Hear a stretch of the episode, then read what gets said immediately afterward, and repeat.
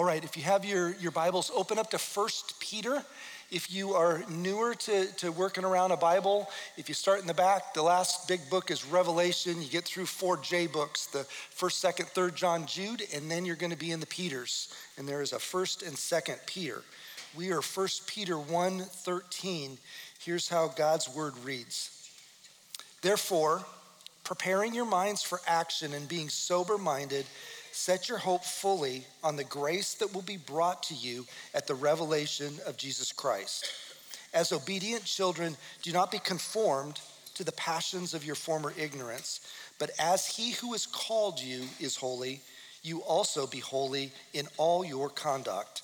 Since it is written, You shall be holy, for I am holy. Well, our, our text starts with this, with this word, therefore, and that should always grab our attention. As one great biblical scholar put it, when there is a therefore, you need to ask what it is there for. In 1 Peter, this is a transition of thought from some facts that Peter wants to lay out, and the therefore is a translation or is a transition into application. So, what's the context? What did we learn last week in the teaching that we're going to look through for today's application? Peter's reminding Christ followers of their salvation based on God's mercy, not, not on our efforts, but what He has given us. We are called into a relationship that's termed a living hope through the death and resurrection of Jesus. This book has a future perspective of hope, that there's an inheritance in heaven waiting for us. And now listen to these words that Peter used to describe this. He says that it is imperishable, undefiled, and unfading. There's no one that can steal this from us. There's no, no uh, behavior that you can commit that would diminish this. Nothing can change the fact if you're a Christ follower, of what God is storing in heaven for you. It is waiting for you, it is sure, and it will not be diminished. But in the meantime, on our time here on earth, as we wait for that incredible blessing that, that will be there for us, we're going to go through some stuff. And, and one of the themes of First Peter is the trials that are happening here today on earth as we try to live for Him. So, why is that? Why, why will there be stuff here? Because the earth and the world don't represent God's ways.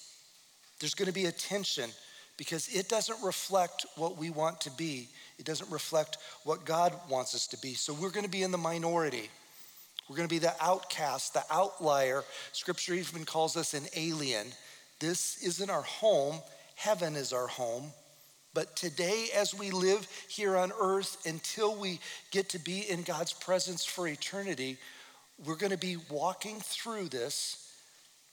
And we do this from a posture of being a living hope. Now, the application that we're going to see here out of this salvation message that Peter is, is sharing with us, the application is two things. That as believers, we want to live in a confident hope and that we have a growing holiness. Hope is a big word, and it's a reoccurring theme in 1 Peter. In fact, I found five uses in different forms of the Greek word elpizo. 1 Peter 1 3 was the first of them, something we covered last week. It says, Blessed be the God of our Father, of our Lord Jesus Christ, according to his great mercy. He has caused us to be born again to a living hope through the resurrection of Jesus Christ from the dead. We are a living hope. Now, in the Greek, that is a noun form. That is a state of who we are. In our text today, in verse 13, when it says we're to set our hope on Christ, it is a verb form. So, what does this tell us? It says that we are in the state of hope. We are God's living hope. And out of that state, we're to live, we're to act, we're to behave. We're supposed to live in hope because we are hope. But please don't confuse the word hope with the word wish. In our vernacular today, uh, in English, we, we often use these as synonyms what we, what we wish for, what we want to have happen. I wish that this year the Seahawks would win the Super Bowl. But my confidence in that is not good enough to buy a ticket for the Super Bowl or book plane tickets. It's not very likely. Now, we have lots of things we wish for. It's things that, that we just hope they happen. But hope is a much more intense word biblically. Hope is something that there's confidence in, that we know is going to happen. And because we know it's going to happen, we can have action leading up to it. It's not in, in isolation. It's not just a, a whim of if this were to take place, then I would engage. There's a confidence in this. Biblical hope has a confident expectancy, a conviction of who God is, the promise of heaven that tomorrow will be better than today, that his gracious sovereign hand is on our lives, so that as we build and live our life, we know what is going to happen in the future. We can have a confidence in that. Our hope in the future should be a little bit like a strong willed child. You ever been around or had a strong willed child? That determination, that fixation, that you can't move me no matter what? It's a little easier if you're not on the outside of a strong willed child. I heard a story once of a family that had a strong willed child, and the family was getting ready to, to leave and asked the child to, to put their shoes on.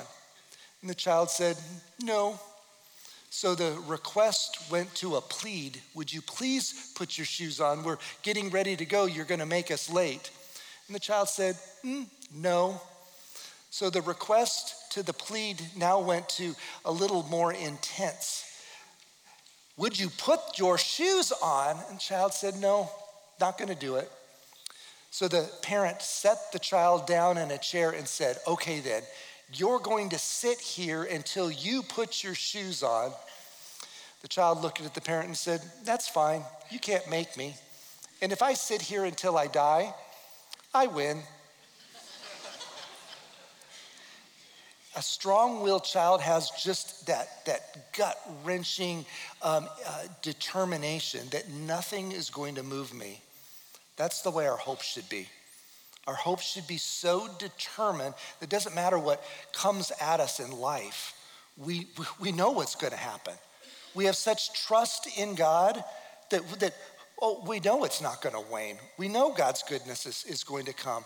And, and so we're so focused and fixated on that that we can be Teflon and allow the, the troubles of the world and the things that come around us to, to just bounce off.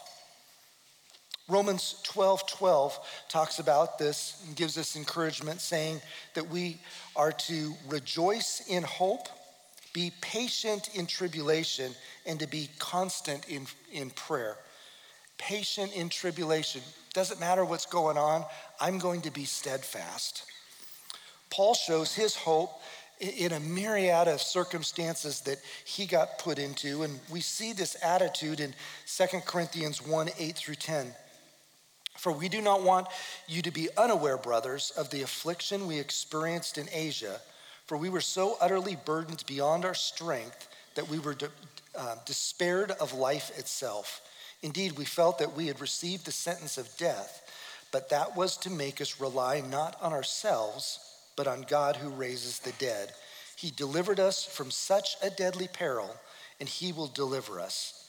On Him we have set our hope that he will deliver us again. What are the kinds of things that, that Paul had to deal with? Shipwreck, physical beatings and persecution. He, he built a church, shared Christ, built a church up, and then they went wayward and were just sinning, doing whatever they wanted. Do you think that was a burden? Do you think that that would have been hard? And then he had physical affliction too. Scripture says he had a thorn in the flesh. We think it was like a debilitating physical condition. Maybe it was a loss of eyesight. All those things, and he is set on his hope being in God. I love reading these stories of hope. I love these stories of faith and seeing these big spiritual giants as, as they have all these huge events in life happen, and it just doesn't even seem like they wane on their faith, doesn't even wane on their hope. But you know, in my life, as I reflect, I do wane. It seems like big, hard stuff happens, and I start to question and I start to wonder, and I wonder if God's goodness is still in it. When you lose a loved one way too early, or a relationship painfully ends and it leaves you confused and angry, or maybe there's a financial hole in life that just seems insurmountable. Or maybe a medical condition just seems to take over your life and you don't see a way out you don't see how anything is going to get better. That ever happened to you? Ever lost hope? I have. I've always been active, always been playing sports and doing things and played sports through college and after continued to do the softball and open gym basketball, all that kind of stuff. But the, the real passion that I loved to do was to golf and golfed on a, a regular basis. And then one day I hurt my back. I didn't know that I hurt my back. I thought I'd pulled my hamstring.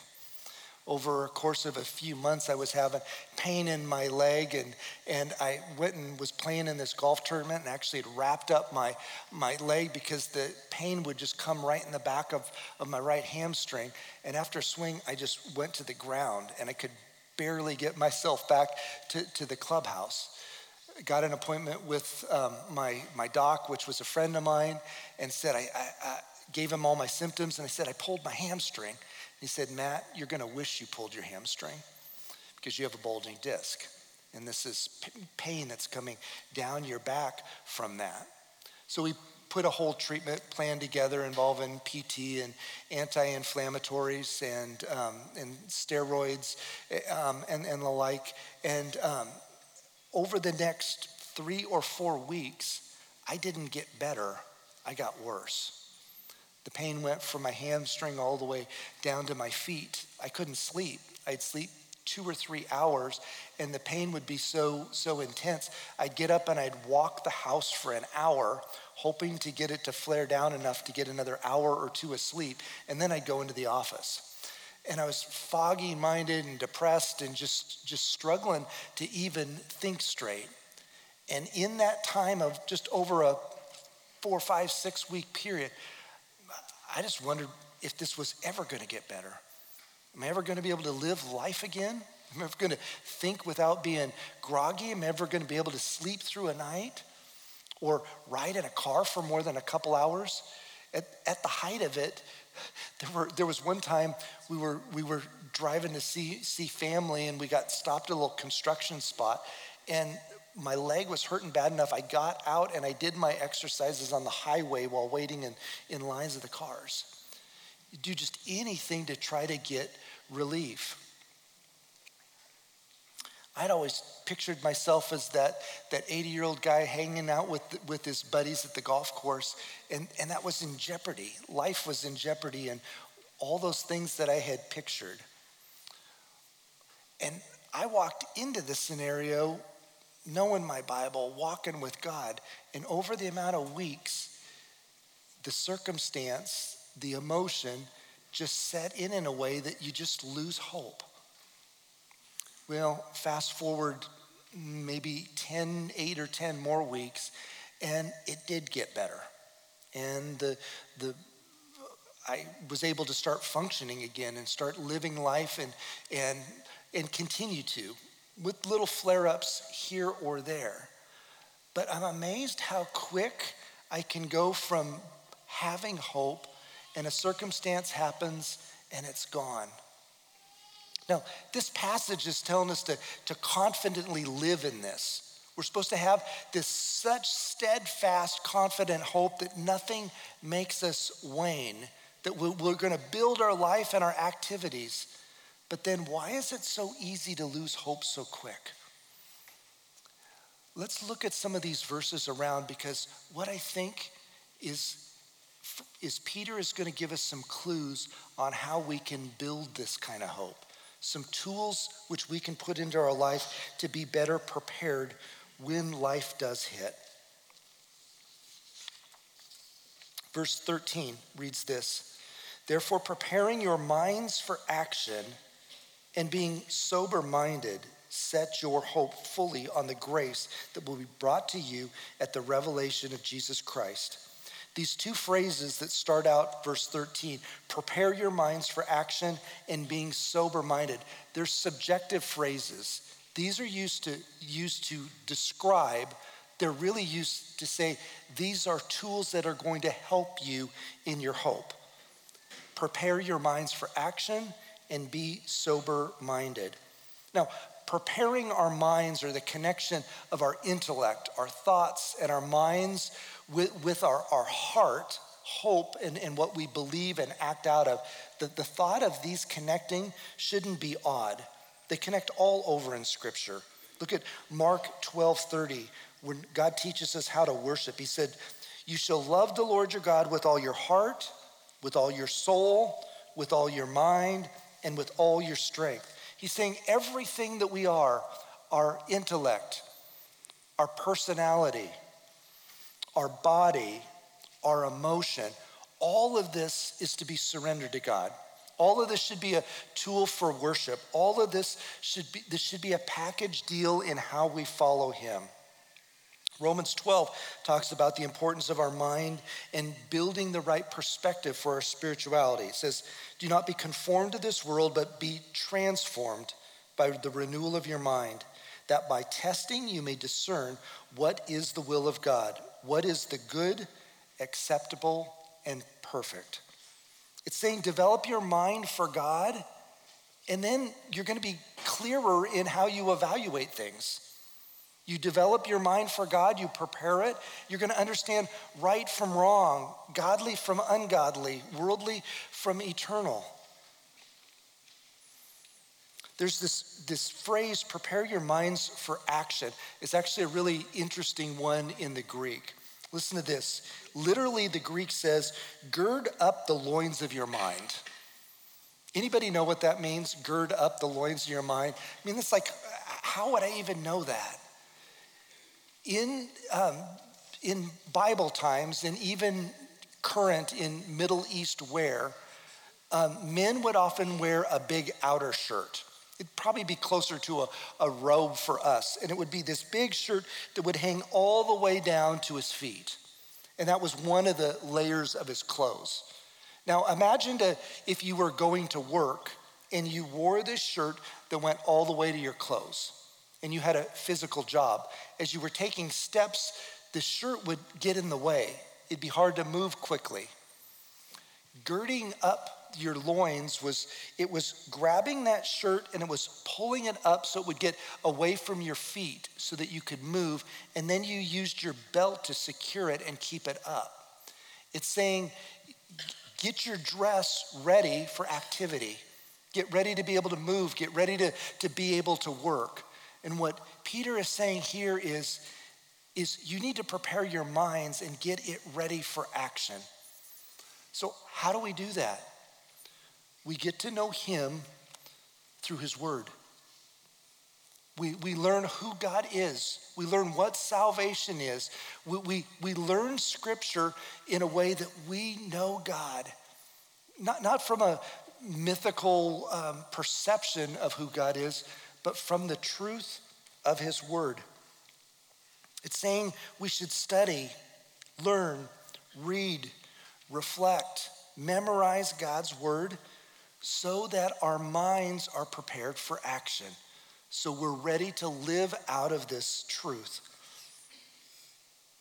But beyond preparing our minds for action, Peter also says for us to have sober minds. Now, what's the opposite of sober? I know it's church, but you can say it. What's the opposite of sober? Drunk. It's being drunk. Now, picture a time you've been around somebody that had too much to drink. I've watched people that were drunk be overly angry. I've watched them be sad. I've watched them be silly, but I've never watched a drunk person be smart. You ever seen somebody that drank too much and you said, Man, I, I, need to take some notes because what they're saying is really good right now? As the alcohol changes their perceptions and their realities, they, they, they become more emotional, but they lose all wisdom. No good ideas come out of drinking. Now, Peter's using this picture because he knows people will have seen it. They'll seen the effects of alcohol and that it skews thought and it skews behavior. But he's now he's putting it into our minds and said, don't let your minds be intoxicated. You know what intoxication looks like with, with alcohol? You know when it takes an and the physical toll that takes. He says, be careful not to let your minds get drunk, your minds get intoxicated. Theologian Wayne Grudem puts it this way Don't let your mind wander into what other kind of mental intoxication or addiction, which in, inhibits spiritual alertness, or any laziness of mind which lulls Christians into sin through carelessness. It's getting our minds absorbed or, or overly into things that we either lose spiritual sensitivity, we lose spiritual awareness, we lose spiritual truth in a way that we're going to give into things that we shouldn't. We can find ourselves influenced by multiple things when we talk about the intoxication of our mind. We can lose this alertness, we can lose this sensitivity. We can lose it through filling our minds with immoral thoughts, immoral pictures, immoral things that start to flood. And they can be exciting. They can, they can, they can be give this initial flare of, of fun it can even, we can use them in an attempt to, to fill something of, of one of our perceived needs. But what does this do? It takes our eyes off of the glory of God and it puts it on something that's shallow and incomplete and less than. And it's so easy to allow that to turn from a moment of intoxication to an addiction. If that's you, I would encourage you to have somebody come alongside to help you. These are hard to overcome by yourself, but I've had many friends who've worked on retraining their minds. They've done the work, and over a time, what once what seemed like a consuming addiction, now had, they had freedom from it. But in almost every case that I know, it involved the help of someone. You know, we even have a program here that helps guys grow through the struggles of this. But even more subtle than just the immoral stuff that when we look at, we know it's wrong. There are amoral or things that it's not like it's moral or immoral, it just is kind of things in life that can intoxicate us. This, these items that are neutral, but when we get consumed by them, it just takes up so much mental space. They can become obsessions. It could be work, could be a hobby, could be politics, it could even be media or social media today, where it becomes a, something we have to consume, something we're drawn to mindlessly, something that, that we're pulling truth from and we're seeing life through. And the more we the more room in our mind that we allow for that, the more we're pushing out God's truth. I had a friend that in his retirement, he um, started watching more and more of cable news. And it, it fit with some of his, his views and, and thoughts. And so he, he wasn't just watching a, like an evening show to catch up, he was watching quite a bit of it. And, and I, I, he, he came to me and he said, You know what? I need to give this up. And I said, Well, well why? He said, I'm watching so much that I'm constantly angry. I'm constantly fr- from a point of, of this fatalistic point of how bad the world is and, and how wrong this person is or, or this person is, and it just makes me boil. And so he just he just broke from that. And not that he didn't catch any media, but he he he controlled and had discipline on how much intake he was going to have so that it just didn't make him constantly angry. Had a, another friend, um, we got really close.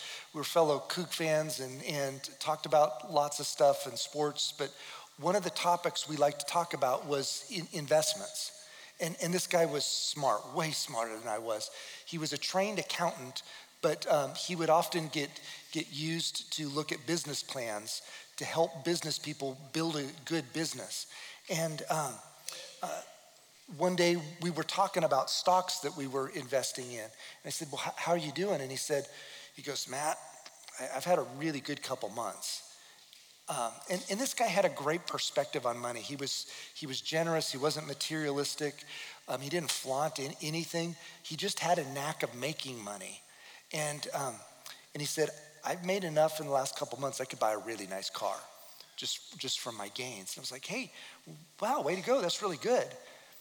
Fast forward a few months and I circled back and I said, hey, what are you investing in? You know, what do you like right now? He said, you know what? I gave it up. He said, I, I was doing so much of this. This is what my DVR was filled with.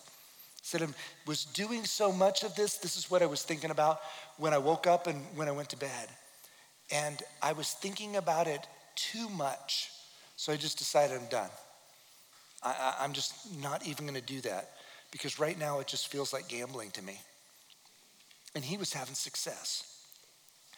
It's not just immoral stuff that can intoxicate our mind, it can be amoral things that we get consumed by and we need to take a, a break from. So Peter tells us to have a confident hope, one that is, is, is persevering and ready for action. He tells us to prepare our minds um, to, to, to, to be doing the things to, to know Him well. And lastly, he tells us to, to keep a sober mind. But let's look at this very last verse, this last section of scripture, starting at verse 14. As obedient children, do not be conformed to the passions of your former ignorance, but as he who called you is holy, you also be holy in all of your conduct. Since it is written, You shall be holy, for I am holy. We all have, have had, have present, and will have habits and behaviors and motivations that are based more off of our selfishness, more based on our desires, more based on what we want than what God wants. That's what Peter is calling here when he says these, these former ignorant passions, these former ignorant ways. We're going to have things that from birth, I want to do it this way without regards of God's way. And those aren't going to completely end with us in, until heaven. And what is this called? Sin. It's our sin, it's our, it's our junk that, that is in us and that we want and we want to work out. Now, what Peter is saying is he's saying, You had this whole way of life. You need to choose God's. You need to start mirroring God's holiness. God's holiness, this is a big word and one of the most important traits of God. It means it's kind of this combination of, of power and goodness and perfection. It's God always doing the right thing, always with the right moment, the, the right motive, always at the right time or the right moment. Now, you may have some in your, someone in your family that always thinks they're right. God always is right. Timing, motive, thought, it's always accurate, it's always good, it's always right. Here's some other verses in scripture talking about God's holiness. Exodus 15 11. Who is like you, O Lord, among the gods? Who is like you, majestic in holiness, awesome in glorious deeds, doing wonders? Isaiah 6 3, this is in a context of worship. And one called to another and said, Holy, holy, holy is the Lord of hosts. The whole earth is full of his glory. We use those words a lot in um, this, this three times saying, Holy, holy, holy. Because God is different, because God is perfect, because God is good. We worship him and, and use that a lot in our worship songs. Revelation 15, 4. Who will not fear, O Lord, and glorify your name? For you alone are holy. All nations will come and worship you, for your righteous acts have been revealed. Holiness is an awesome trait of God. He's always good, He's always perfect, He's always right, and completely without sin. And we can trust and bank in that is who God is. But this passage says for us to be obedient children and mirror that. We're to be holy because He is holy. When I was mm, probably 16, 17, I read a, a book on holiness with my youth pastor. It's called The Pursuit of Holiness by Jerry Bridges good book. It, it kind of raises this standard of, of God's holiness and, and speaks to this biblical holiness. And it challenges you to be like God in this way. So, you know what I did? I tried harder. I tried to be like God harder. I tried to be less sinful. And I tried to do it more God's way. How do you think that turned out? Not great. You know, we can try harder and it's going to help a, a little bit, but it's not just our efforts. It is so hard to overcome what we have been and what's in us and the motivations. And, and this says that we're to be like him in perfection. Now, for somebody who leans towards perfectionism, that's hard. Let me give you a thought and a context out of this that may help us in our holiness. Now, God knows us so well. He knows this side of heaven, we are not going to be perfect like Him. But what this call is, is to be growing towards that, to be moving that direction, letting go more and more of these old passions and old ways, and mirroring Him in better and better ways. But I wonder if the context of this passage from this salvation that we have that's not on us. It's His mercy and His work on the cross that we have this relationship. And from that, that this living hope that we have, that, that no one can take and no one can steal. And from that, we live in this expectant, confident hope of what is coming Uh, and, and in this, we're renewing our mind. We're working on it. We're trying to get him know, to know him better. We're trying to know his truth better. And we're trying to hold off and be disciplined with this intoxicating stuff that can skew us away from that and distract us. I wonder, in the context of that and that whole picture, is when we need to live out our holiness. Now, let me say this a little differently. I don't know if you have kids or what age your kids are, but there's this sweet age from, I don't know, upper preschool to maybe the middle of grade school where your kids just look up to you and they just go, I want to be just like that. It's like you can do no wrong. Now, if your kids are in that age, I don't want to pop the bubble, but that changes. and then they get into high school and they don't think you can know anything and but then you kind of can come out of that and they kind of they, they think you, you know something again. But that happens in, well into the 20s but th- there's this sweet spot age where these kids just idolize you. And they look up to you and they want to be just like you. My picture of that is a social media picture that went around a few years ago. And it was a dad mowing the lawn and in, in the middle of his mowing and, and pushing this mower, you looked behind him, and here was his little son with a play lawnmower pushing behind, wanting to do it just like dad. Can you picture that? Can you picture that, that, that kid that so wants to be like his parent that they're to do anything and they're to mirror that and they're to, they're to replicate that as much as they can? I wonder if that's the picture of our holiness that doesn't drive our motivation and help us to be more like our Father, to be obedient children. Not to have this long to do list of all the things we're supposed to do and all the things we're supposed to avoid. Now, uh, uh, a, a structured perfectionist like that tell me what to do, but all that's in my strength and I can only go so far.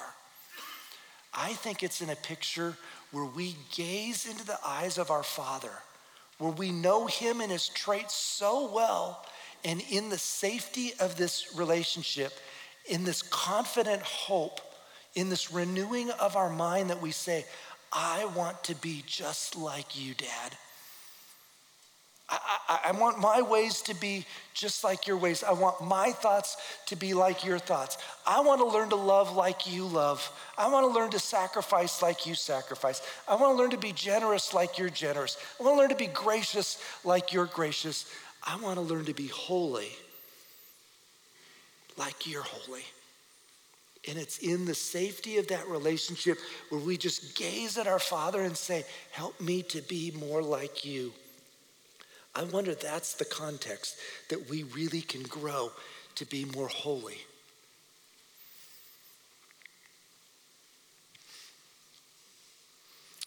Let me share a couple potential applications for you today. Maybe you're catching this and saying, Matt, this all sounds really good, but I don't know this God that you're talking about. I, I, want that. I want this assurance of what is coming, but I don't think I have that. After our time of uh, uh um, finishing, I'm going to pray, and then we're going to have some people in this back corner. Um, they would love to be able to talk with you about that. Because if you're sensing God's calling you today, they would love to be able to help you with that. Maybe the part that is sticking in your mind right now is that you need to train your mind. You're around faith, you've given your life to the Lord, but you don't really know your Bible. You don't really know this God that we talk about every week.